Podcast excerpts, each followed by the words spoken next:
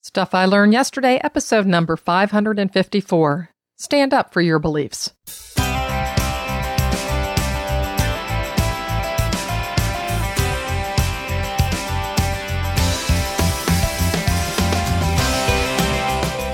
Welcome to Stuff I Learned Yesterday. My name is Barb Rankin. I saw the latest Star Wars adventure, Rogue One, at the movies this past weekend, and I believe that if you aren't learning, you aren't living.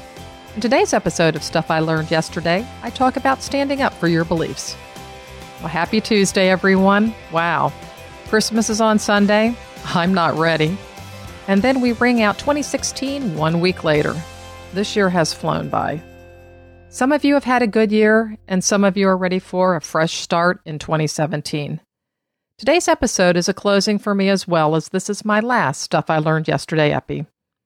I want to thank Daryl for giving me this wonderful opportunity and each of you for your comments and support. It has meant so much. Thank you. Now, speaking of opportunities, if you're a Star Wars fan and you haven't seen Rogue One yet, you've got to see it. You're going to love it. I saw it at IMAX in 3D with a friend Sunday afternoon, and I'm definitely going to see it again. At least once more. Maybe twice. I'm recording this epi just after I've seen the movie and I'm still in the glow of it. So, here are a few fun facts without any spoilers about the movie Rogue One. Number one, the film's working title was Red Cup. Number two, one of the titles considered for the movie was Dark Times. Number three, visual effects legend John Knoll came up with the story and pitched it to Kathleen Kennedy, the president of Lucasfilms.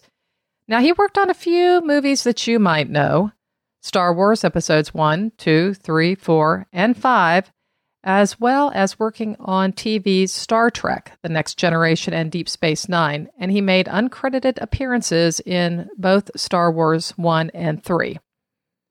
I wonder how he would answer the question Star Wars or Star Trek? Hmm, I guess he'd have to say both. Number four, Gary Whitta wrote the first draft of the screenplay and came up with the film's title. He actually posted the title of the movie to his Twitter account at one point, but nobody knew that that was the new Star Wars movie. Number five, this is the first Star Wars movie where the title of the movie is actually spoken in the film. And number six, this is the first big screen Star Wars movie for which John Williams has not recorded the score. All of you Lost fans will recognize the name of the composer, though Michael Giacchino. These fun facts were brought to you by inafaraway.galaxy.com. And there are many other little tidbits about the movie, but don't visit the site until after you've seen the movie or you're going to be spoiled. You know where you won't be spoiled?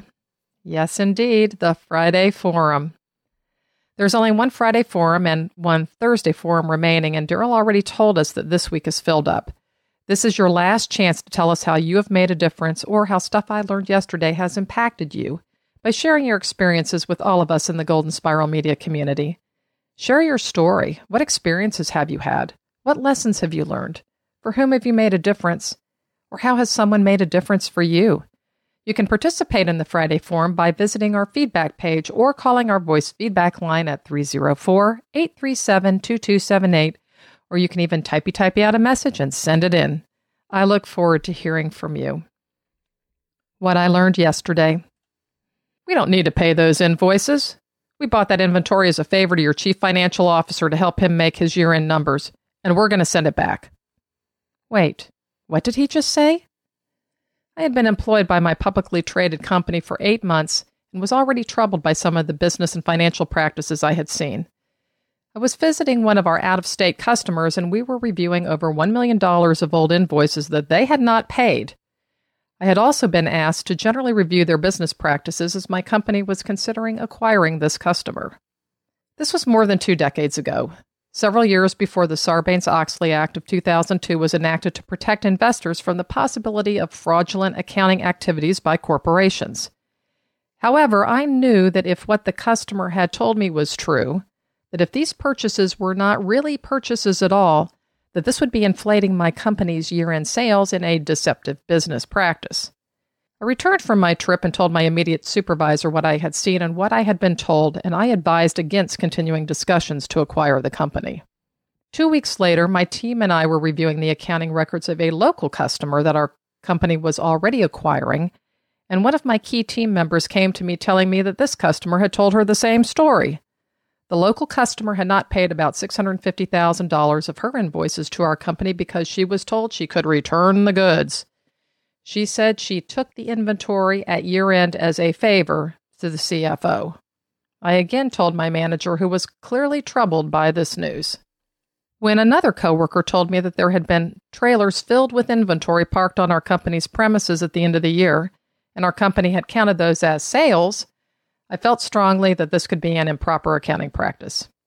It also went against my beliefs my beliefs of integrity in business, of honestly dealing with shareholders, customers, and employees, and of right and wrong. I had worked hard to build my reputation, and I didn't want to see it damaged through association with what I felt were inappropriate business practices. I had already spoken up and escalated my concerns. Would I stand up for my beliefs and continue to be associated with this company? I had to make a decision. Standing up for your beliefs is not always popular. There is a reason for the term silent majority, with emphasis on silent. People don't like confrontation, they don't like being outcasts. History is full of examples of people who lose their jobs, are ostracized, shunned by family and friends, and even killed for standing up for their beliefs.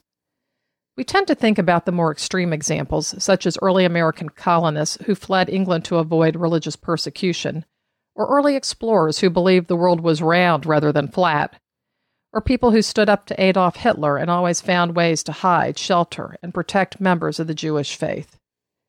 Perhaps lesser known is Cynthia Cooper, who, as the Vice President of Internal Audit at WorldCom, discovered a $3.8 billion fraud at her company in 2002 and worked with her team to advise their audit committee and the board of directors, forcing the resignation and prosecution of those involved in the deception. She stood up for what she believed at the risk of losing her job to do the right thing.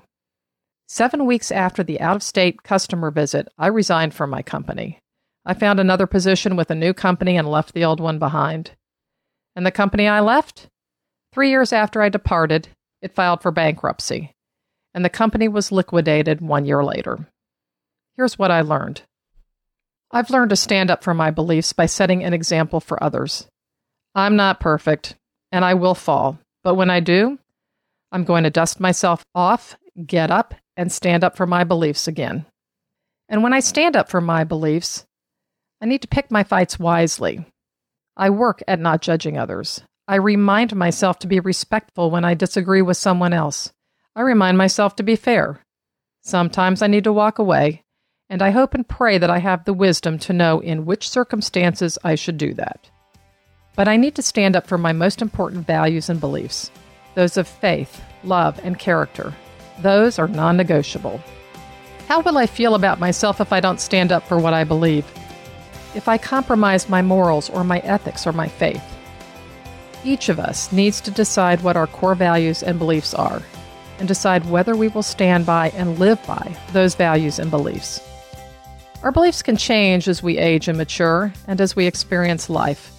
We can and should thoughtfully consider what is important to each of us and how we will incorporate that into our lives our morals, our values, our behavior, our stand on right versus wrong, our stand on business, politics, religion, you will respect yourself when you stand up for your beliefs. You will know who you are and what you stand for. Make a difference. Stand up for your beliefs. As I sign off for the last time, my last Stuff I Learned Yesterday episode, I wish you a very blessed Christmas filled with hope, love, and I wish for you a faith that can move mountains. Believe it. I'm Barb Rankin, and this has been Stuff I learned yesterday. Follow Golden Spiral Media on Twitter at GSM Podcasts and Facebook.com slash Golden Spiral Media. Join the Stuff I Learned Yesterday Facebook group at Facebook.com slash groups slash Stuff I Learned Yesterday. To subscribe to Stuff I Learned Yesterday, visit goldenspiralmedia.com slash subscribe. If you've enjoyed this episode of Stuff I Learned Yesterday, I would be grateful if you'd share it with a friend.